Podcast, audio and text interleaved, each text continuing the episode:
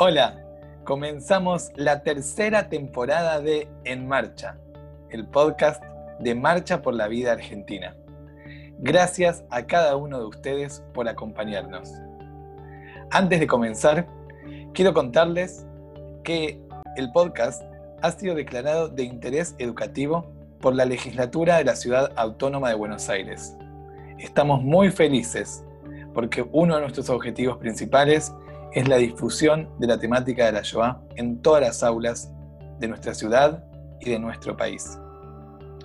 Hacer En Marcha, el podcast de Marcha por la Vida de Argentina, nos llena de orgullo porque además es el primer podcast en español sobre la Shoah.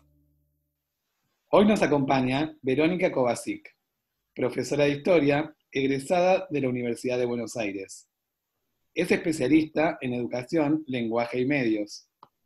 Profesora adjunta en la materia Los derechos del niño frente al holocausto en la Facultad de Derecho de la UBA.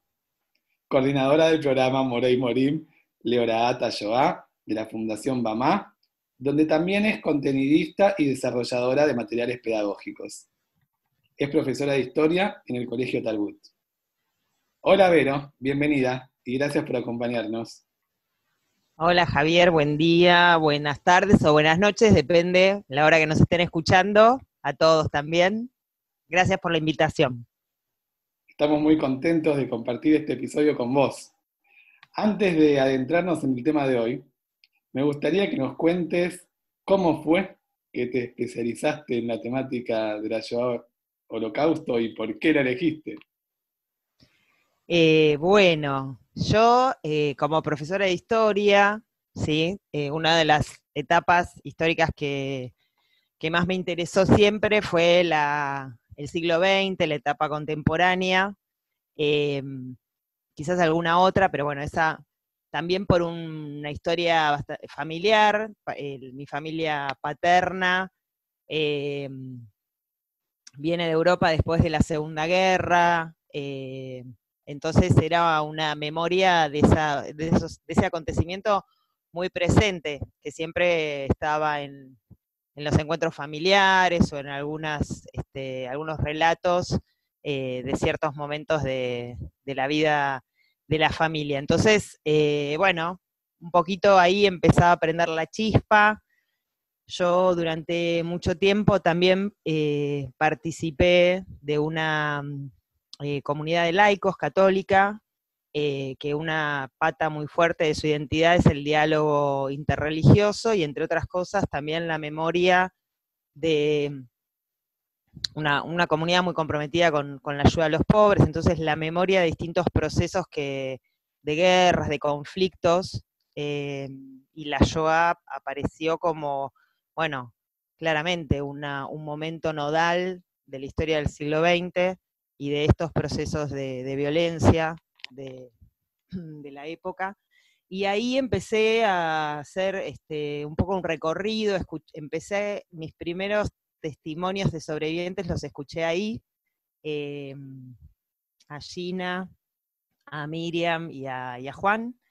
Eh, y fue, fue un impacto muy fuerte, ¿no? Escuchar de, de primera vos las vivencias de quienes habían atravesado esos procesos, ese proceso tan duro, tan difícil, eh, pero tres personas con una luz además eh, increíble y el recuerdo siempre de su historia súper cuidado, atento, eh, tratando de rescatar los aspectos si, se podían encontrar, ¿no? Más positivos los aprendizajes de todas esas circunstancias atravesadas. Eh, nosotros éramos muy jóvenes, entonces también creo que ellos tenían el cuidado de la transmisión, no para generar un trauma, sino para enseñarnos a, convivir y aprender a, a respetarnos también en las diferencias que pudiéramos tener con otros, bueno, muchos valores, ¿no? Y de ahí entonces fui haciendo un recorrido, después fui a una jornada hace muchos años en el Museo del Holocausto y había una fichita para hacer un curso en Yad Vashem para docentes. Eh, pensé que nunca me iban a elegir y bueno, sí, fui elegida eh, y ahí entonces empecé a hacer mi, recorrido y mi especialización. Y poco a poco el tema me me apasionó eh, y además encontré un, siempre en este recorrido eh, colegas, compañeros, amigos de, este proceso que vamos haciendo juntos de, aprendizaje, de cómo conocer más y cómo aprender a enseñar también estos temas, eh, gente maravillosa. Así que, bueno, si te tengo que explicar, creo que sería ese el motivo de por qué me acerqué a una temática tan difícil. Eh, es ese, y bueno, fueron más beneficios que, que momentos duros, ¿no? De, de lo que uno empieza a conocer. Así que, bueno, un poquito eso. Gracias por compartir esta parte más personal. Un gusto haberte encontrado en el camino. Si te parece, Vero, comenzamos a desarrollar el tema central de nuestro episodio. Bueno, cómo no.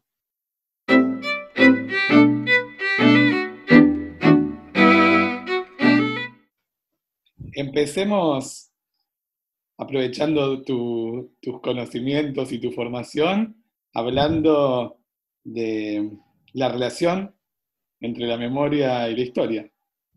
Bueno, eh, a ver, eh, a veces acá yo quisiera arrancar si, porque el tema digamos, que abriste es como muy amplio, eh, pero sí creo que hay una característica de quienes estudiamos la historia,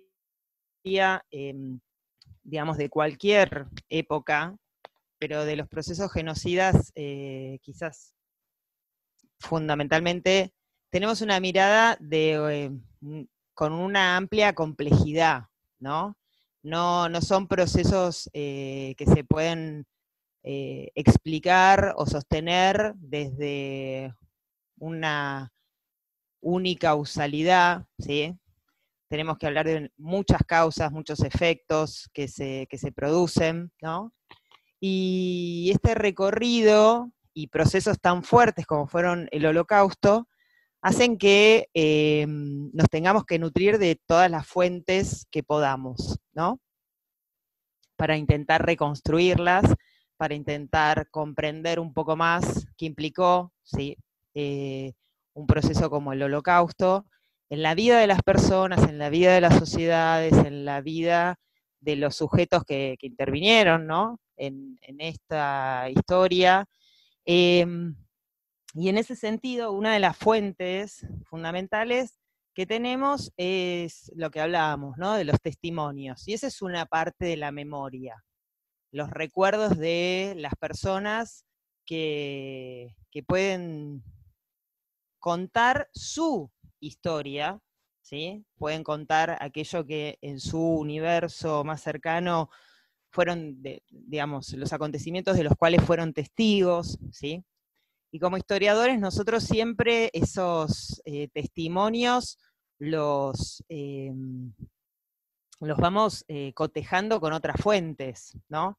Recuerdo en este, en este recorrido que te contaba antes, el museo, en ese momento la directora era Graciela Ginich, nos convocó a un grupo de eh, de docentes y de estudiosos a un seminario que había organizado junto al Memorial de París.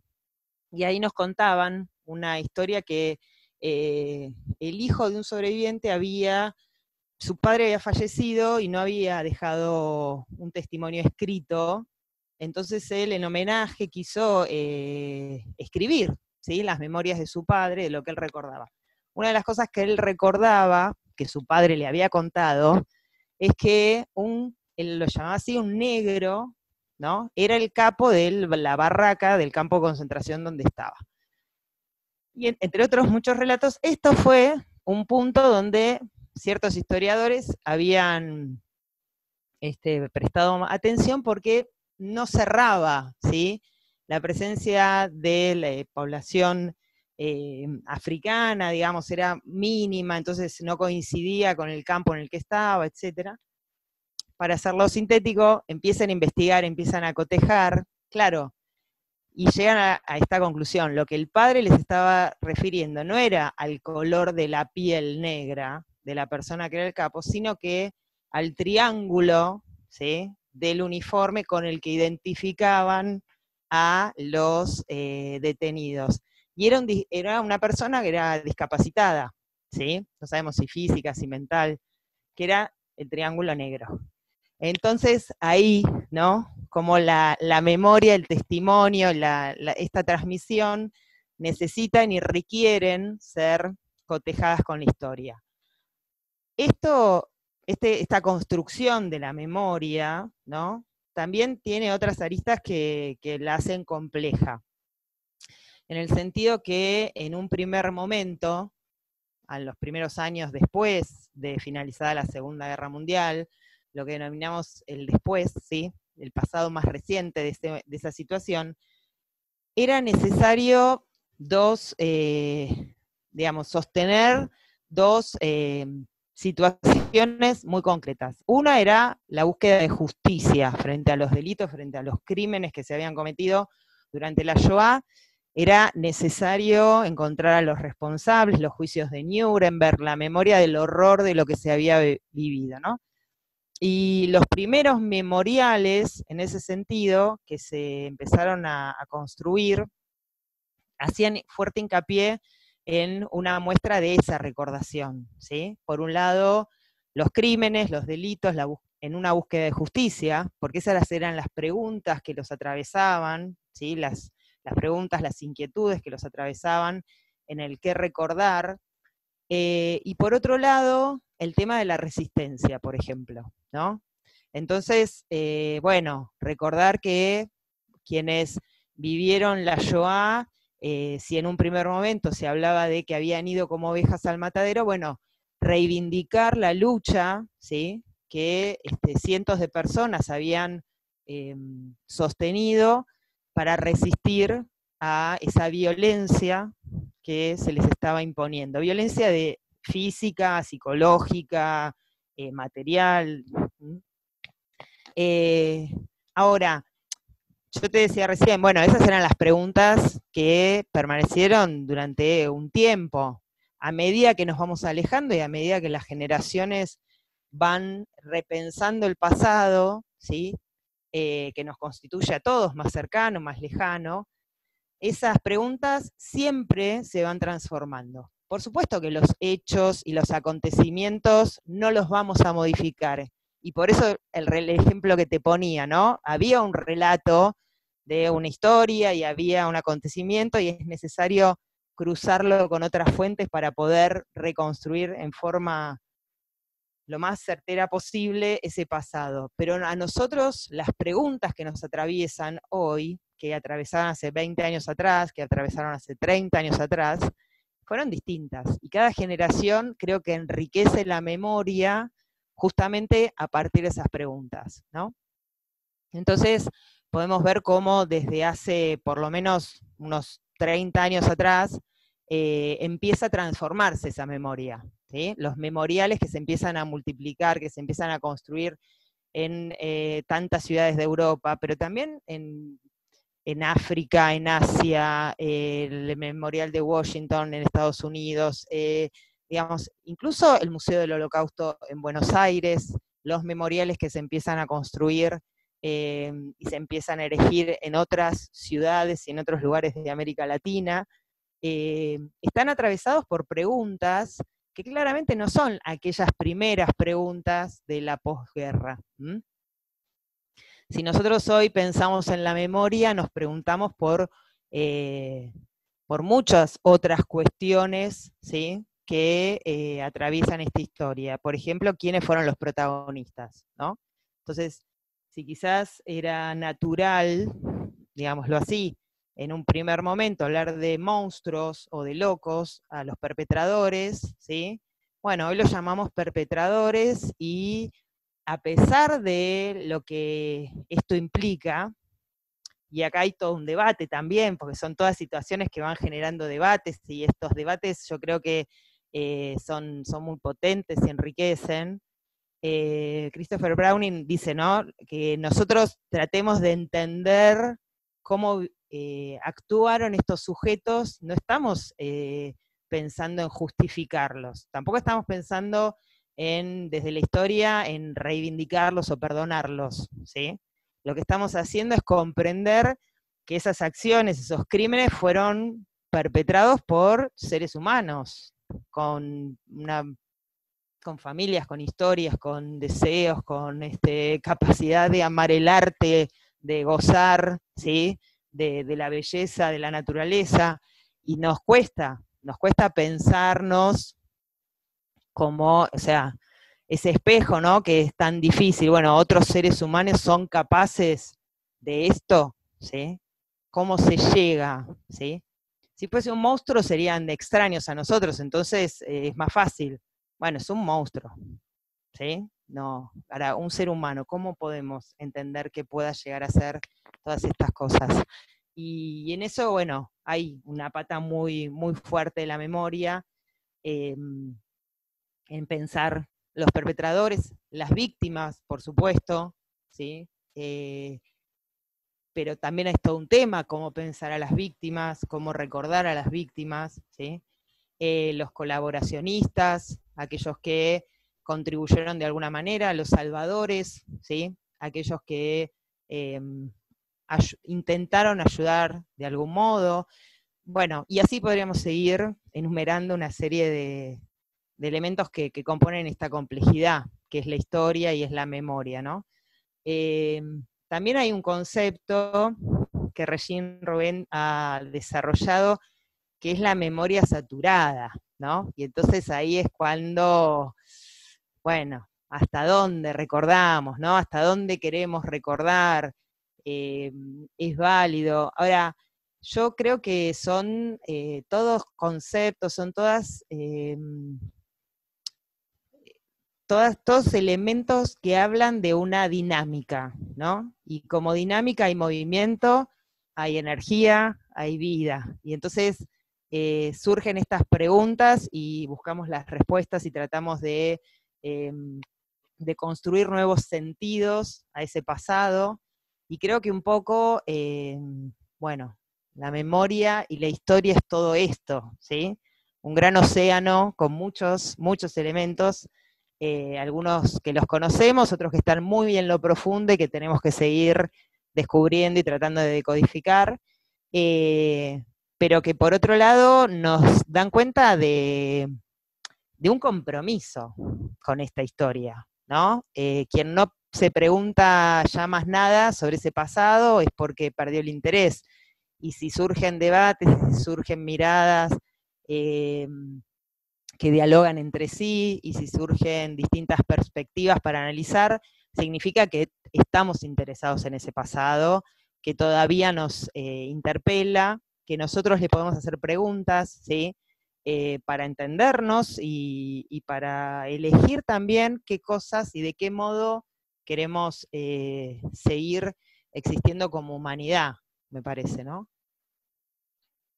Hay una parte de la memoria que, la construyen quizás las, políticas de Estado y quizás en, Yad Vashem lo vemos muy claro cómo, Israel construye una memoria y educa todos los que pasamos por la Escuela Internacional de Estudios del Holocausto de Yad Vashem, quizás la vemos desde la perspectiva del Estado de Israel.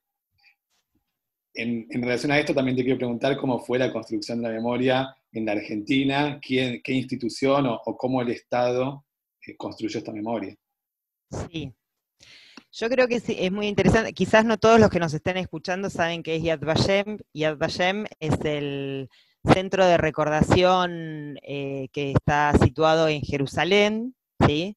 que eh, su el decreto, digamos, de, inicio de construcción y de, este, de, sí, de, construcción y de preparación es de 1953 época que no era fácil, ¿sí? Y fue un posicionamiento muy fuerte, porque uno incluso puede decir, bueno, em, y esto durante mucho tiempo se sostuvo, ¿no? Es decir, bueno, quienes son parte, ¿no? Del colectivo que fue perseguido por un régimen como el nazi o pudo pudieron haber sido los armenios antes, o los Herero y Namacua, o digamos otros pueblos que en otras circunstancias ¿sí? Este, fueron sometidos a políticas genocidas, em, bueno, es lógico, ¿sí? es sanador que quieran mantener su memoria, ¿no?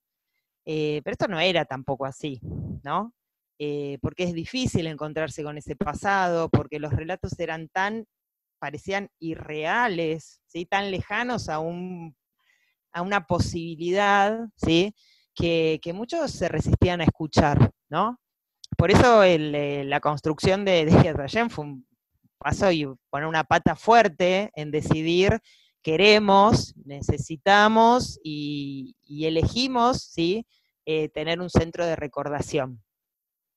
Eh, justo este año también, que es un aniversario redondo de, la captura de Eichmann, eh, el juicio a Eichmann en Jerusalén fue también un, mojón muy importante, ¿sí? porque era la primera vez que se escuchaba en medios masivos de comunicación, que se transmitía en forma directa, se transmitían las audiencias, em, los testimonios, ¿no? De a lo mejor vecinos, gente que uno conocía del barrio, gente que veía, pero a veces como que costaba preguntar, ¿no? Y decir, bueno, y si pregunto lo lastimo, le hago recordar esos momentos y quizás no me quiere contar, ¿no?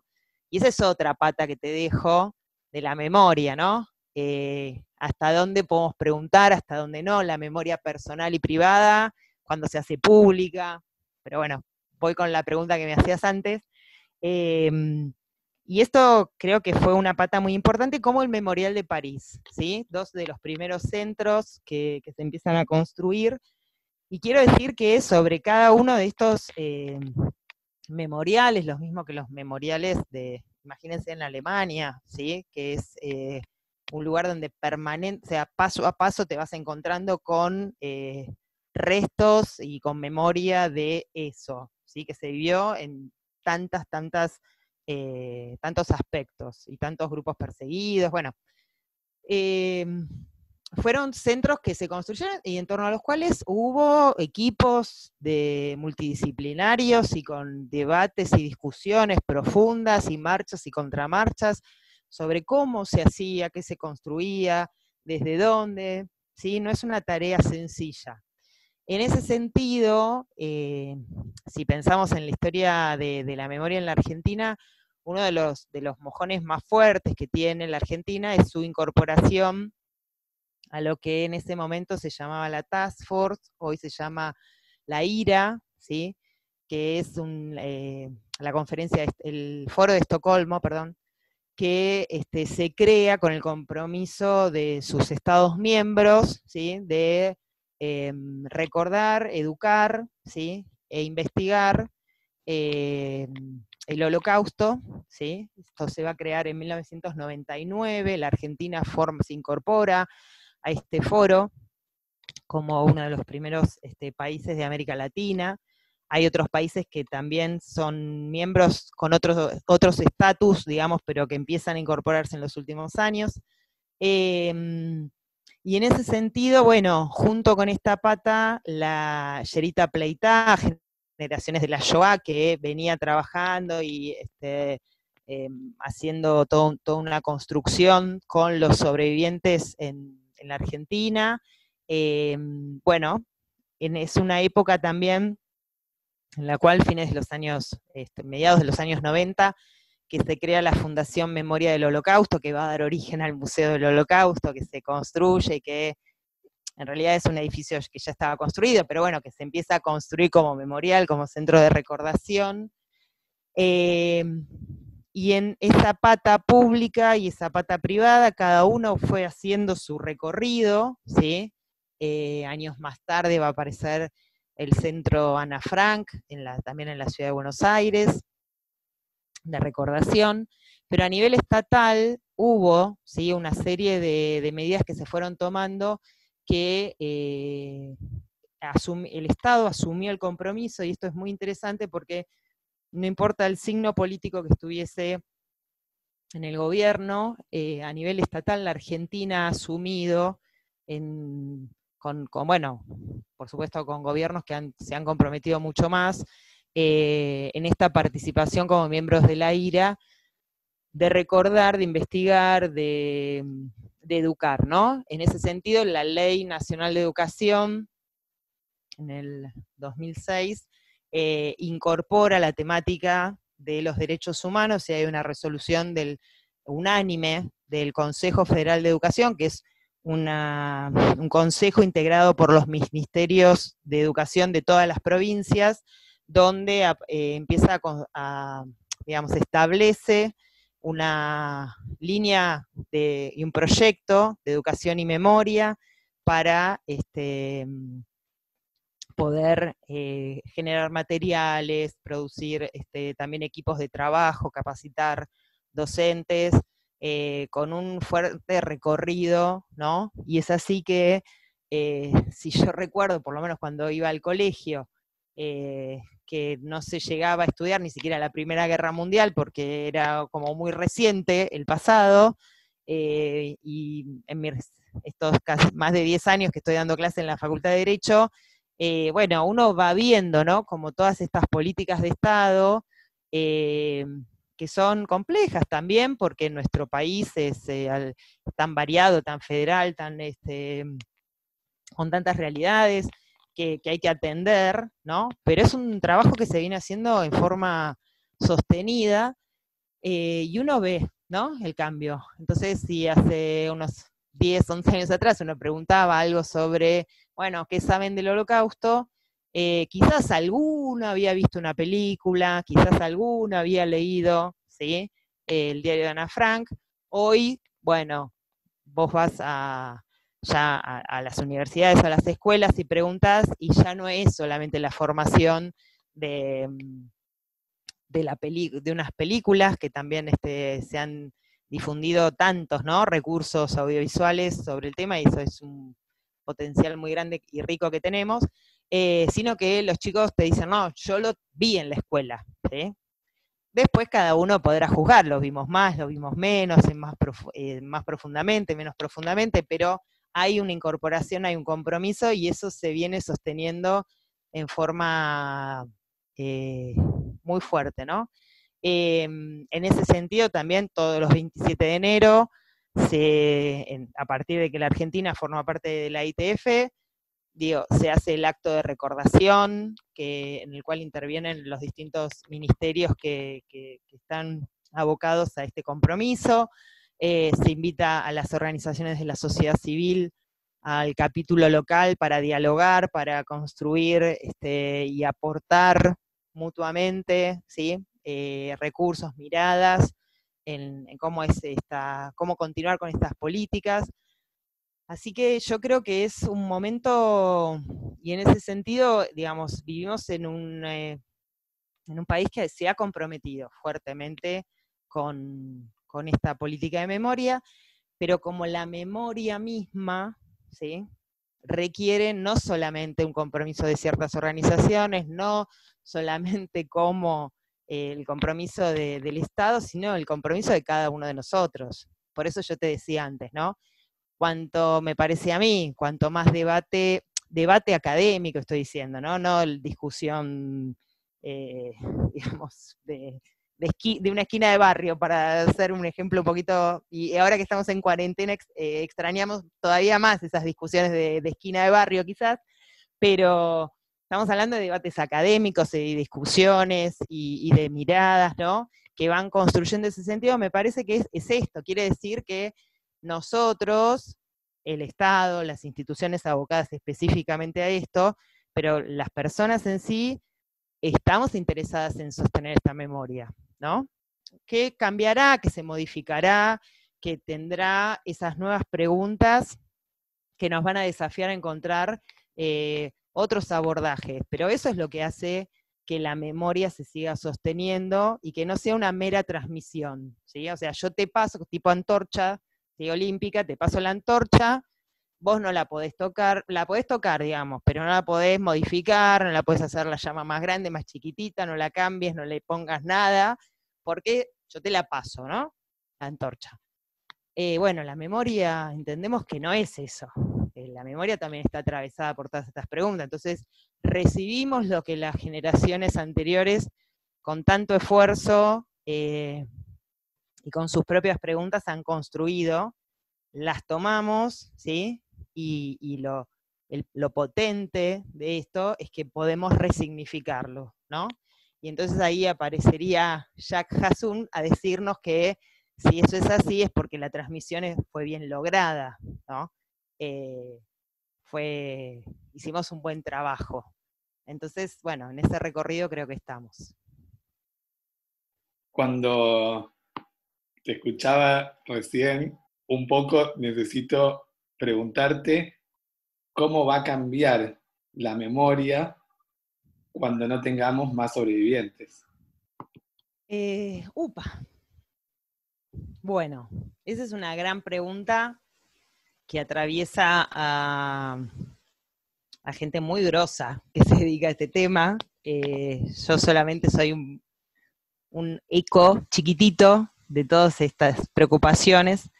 Em, creo que en eso, eh, a diferencia de otros grupos que, han atravesado eh, genocidios, ¿no? Em, el trabajo, por ejemplo, que ha hecho Steven Spielberg con la fundación de poder registrar em, en video testimonios, ¿no? Em, es un recurso valorable, porque esto es pensar a largo plazo, es justamente intentar dar una respuesta sobre esto, ¿no? Em, ahora, lo mismo pasa con los libros, todos aquellos sobrevivientes que superando muchos, muchas dificultades, eh, digamos, no solamente materiales, no solamente de, estilo de escritura, de, poner, de sentarse a recordar, ¿no? Y como el cuerpo, o sea, en este sentido uno piensa en que los sobrevivientes cuando cuentan sus historias y sus vivencias, eh, que por supuesto con el tiempo son resignificadas, eh, ponen, digamos, en, su cuerpo, van sintiendo la experiencia de volver, ¿sí? Sobre ese recuerdo. Eh, yo te decía antes, por ejemplo, tengo presente algunos sobrevivientes que frente a determinadas preguntas que, que, abríamos después de, que daban su testimonio, se negaban a contar. ¿no? O sea, eso no. Y está bien que sea, porque son, es nuestra historia personal. Cada uno de nosotros tiene sus pudores, tiene sus lugares, tiene sus, eh, se guarda, ¿no? Aquellos eh, recuerdos, aquellas eh, vivencias que son muy constitutivas de uno, muy profundas en el, ser, ¿no? Y, los sobrevivientes son personas que tienen eso también em, y que han atravesado experiencias sumamente traumáticas eh, que las han eh, superado de alguna manera, no toda, pero sí de alguna manera, y que las pueden volver a poner en palabras, ¿no? Entonces, eh, bueno, esa memoria privada que se hace pública cuando se comparte, creo que está buena la licencia de decir hasta acá sí y hasta acá no, ¿no? Pero yendo a esto de, de qué va a pasar, bueno, me encantaría ser una viajera del tiempo, que te traiga la respuesta, ¿sí? Eh, no lo sé. Sí lo que te puedo decir es que hay eh, muchas, muchas situaciones de la historia que han pasado hace miles de años y las seguimos recordando. Eh, no teníamos Spotify, no teníamos este, la Fundación Spielberg que registraba ni el sonido, ni este, las imágenes, pero una de las primeras formas de transmisión y una de las primeras formas de hacer historia era la narración de generación en generación, ¿no? Y en eso me parece que volviendo a la, imagen de la antorcha, eh, nosotros tomamos esa, historia, por supuesto que la podemos eh, cuestionar y le podemos sumar nuestras preguntas, eh, pero tenemos que tratar de ser lo más fieles posible a la memoria recibida, a los relatos, constatarlos. Vivimos con, tenemos muchos materiales el tema de el fin de la Guerra Fría, ¿no? la posibilidad de acceder. Pensá que durante 45 años eh, todos los archivos que habían quedado en el este estaban vedados para quienes vivíamos en el occidente y a la inversa, ¿no? Eh, entonces, bueno, la integración de esos archivos, la recuperación de los materiales que hasta hoy, digo, se siguen encontrando fichas, se siguen encontrando cosas eh, arrumbadas que parecen eh, basura, digamos, y, y, que siguen ayudándonos y aportándonos para, para tratar de entender, ¿no? Sabiendo que, nuestro, que tenemos límites, nosotros no vamos a poder reconstruir exactamente todo lo que pasó y todo lo que se vivió. Eh, vamos a tratar de hacer lo posible por tener la mirada más cercana, ¿sí? más fiel a esos acontecimientos, pero, pero en eso creo que cada espacio que tenemos y, valorar, a ver, algo que te sumo a esto, ¿no? Eh, tenemos, por ejemplo, están apareciendo en, últimos, en los últimos 10, 15 años una cantidad de diarios personales, ¿sí? Que nadie sabía que existía. Otra vez, la memoria privada que se hace pública, ¿no? Entonces, bueno, eh, quizás ese sobreviviente no está más, pero dejó su diario y alguien dijo, bueno, ¿sabes qué?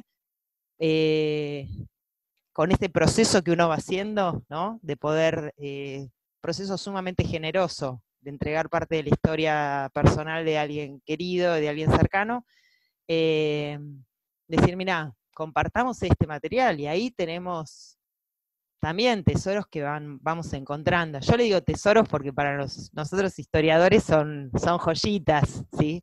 Eh, y son, son sumamente valoradas. Fotos, la, cantidad de fotografías eh, que, uno muchas veces no, valora. Entonces, eh, y sin embargo, bueno, haciendo una reconstrucción de esas fotografías, ¡puf! cuántas cosas se pueden contar de, de dos momentos que para mí son centrales y que uno muchas veces eh, no le da quizás tanto, tanto valor, al menos es mi vivencia, ¿no? Que es eh, entender la vida previa a la Shoah, y en esto es algo que te quería decir antes, ¿no? Eh, porque y que, viene de la mano de lo que estamos charlando. El sobreviviente es una persona, volvemos al tema de la personificación, ¿no? Que tuvo una larga vida y que nosotros los conocemos eh, quizás a los 80, 90, ¿sí? Hay algunos sobrevivientes que tienen incluso 100, 103 años, ¿no? En algunas partes del mundo. Eh, es un siglo de historia, y quizás nosotros, los, nosotros, porque ellos no, pero nosotros, con una mirada que, tenemos que cuidar y atender, solo los vemos en esos 5, 6 años de Segunda Guerra Mundial, ¿sí? O 12 años de nazismo, de Shoah. Eh, ¿Qué pasa con todo lo que se vivió antes, ¿no? ¿Qué pasa con todo lo que se vivió después? Y creo que esa es una pregunta interesante, ¿no? que nos hacemos, cómo miramos esas, esas, historias. Eh, las miramos de forma completa, las miramos fragmentada. Eh, no, no digo que esté bien o que está mal, digo, otra vez, son preguntas que nos vamos haciendo, ¿sí? Eh, pero si yo quiero saber todo lo que se perdió, y tengo que saber, ¿sí? ¿Qué era lo que pasó antes? No sé, qué sé yo, nosotros muchas veces tenemos eh, días ¿no? en el año que nos van marcando nuestros ciclos vitales, ¿no? Eh, pueden ser religiosos, ¿no? Digamos, pero son momentos en los que nos encontramos. Y ahora que estamos en cuarentena también, algo que resurge mucho, mucho, es el tema de la cocina, ¿no? Entonces, por ejemplo, entender, eh, qué sé yo, y que esto también, ¿no? Hay una sobreviviente que eh, lo que se dedicó a hacer mientras que estaba en el campo de concentración era eh, a la noche, cuando con los requechitos, los pedacitos de, papel que lograban conseguir de algún lado, que robaban en el campo, con, carbonilla o con algún pedacito de lápiz que encontraban, eh, charlaba con sus compañeras de barraca sobre las recetas que iban a hacer, ¿no? qué recetas cocinaban antes. Bueno, hay todo un recetario de cocina, ¿sí? Que se construyó en ese contexto, pero que no era la receta solamente, ¿sí? Eran todos los recuerdos, las vivencias, las celebraciones, las discusiones que probablemente haya habido en torno a esos platos de comida también, pero que eran vida, ¿eh? era la cuestión de, la identidad, de lo que compartíamos. Em, y esa es una pata que a veces nos perdemos un poquito, los congelamos solamente en, el momento más difícil, ¿no? Em, lo mismo que el después, ¿no? Entonces te, pensás en sea, una Sara Ruz que te cuenta cómo bailaba y lo bien que actuaba en los campos de desplazados después de la guerra, y vos decís, wow, entonces, después de todo eso, y, muchos de los orientes con los que uno se cruza y que tienen esa sonrisa y ese afecto y ese cariño, y uno a lo mejor le pasan dos cosas y ya tenés una mufa y un humor terrible, ¿no? Entonces, este, y ese después, decir, ¿de dónde sacás esa vitalidad? ¿De dónde sacás esa alegría de vivir? Que entiendo que no ha sido siempre así, pero es lo humano, ¿no? y que probablemente este, hayan discutido también con sus parejas, con sus hijos, con sus este, amigos del club, de, la calle, por supuesto, como todos. Eh, pero esas son esas pulsiones vitales, ¿no? Entonces, eh, entender en su, en, en toda su, su, recorrido estas historias, me parece que, que, también van a ser preguntas que nos vamos a hacer dentro de unos años, ¿no? wow, eh, mira estas historias, estos personajes. Eh, no sé, un Boris Cyrulnik, ¿no? Que gran médico psiquiatra, eh, que quedó huérfano y que quedó solo después de la Shoah, ¿sí? Eh, y él siguió haciendo su, su hizo su carrera de médico, trabajó muchísimo con el concepto de resiliencia y hoy ayuda a eh, la recuperación postraumática de muchos soldados franceses y de otros lugares que, están en, conflictos armados, ¿no? Y vos decís, wow. Ahora, si yo a Boris Cyrulnik, por ejemplo, solo lo congelo en ese niño, ¿no? Durante los años de ocupación en Francia y demás, me perdí todo el resto de la riqueza de su vida, de su historia. Eh, bueno, yo por lo menos trato de no perdérmela. Eh, pero bueno, son elecciones también que uno va haciendo y es necesario hacer ciertos recortes a veces. Pero para ir cerrando, ¿qué más nos puede decir la Shoah con todo lo que ya sabemos y con todo lo que ya lo estudiamos? Wow. Eh, yo creo que nos puede decir, bueno, algunas cosas las fuimos charlando, ¿no? En, eh, estos minutos. Creo que, que nos puede dar enseñanzas de, vida, de, de, o sea, son procesos históricos sumamente complejos. Em, yo focalizo mucho, y me parece que es eh, una de las patas más fuertes que tiene este proceso, que es en la mm, en, esto que te decía, ¿no? En la humanización eh, y, en el, y en el entendernos como personas que, que vivimos en, un, en la, prácticamente en la misma época, ¿no? con las mismas características epocales, digamos, eh, en las formas de organizarnos, en las formas de vivir, en las formas de pensar. Somos modernos, ¿no? la famosa modernidad aunque sea un poco más líquida ahora, ¿sí? Pero es muy interesante, por ejemplo, y les dejo en esto, les recomiendo que, que googleen, que se busquen un poquito los últimos, las últimas conferencias de Sigmund Bauman, ¿no? Eh, sobre este análisis que va haciendo.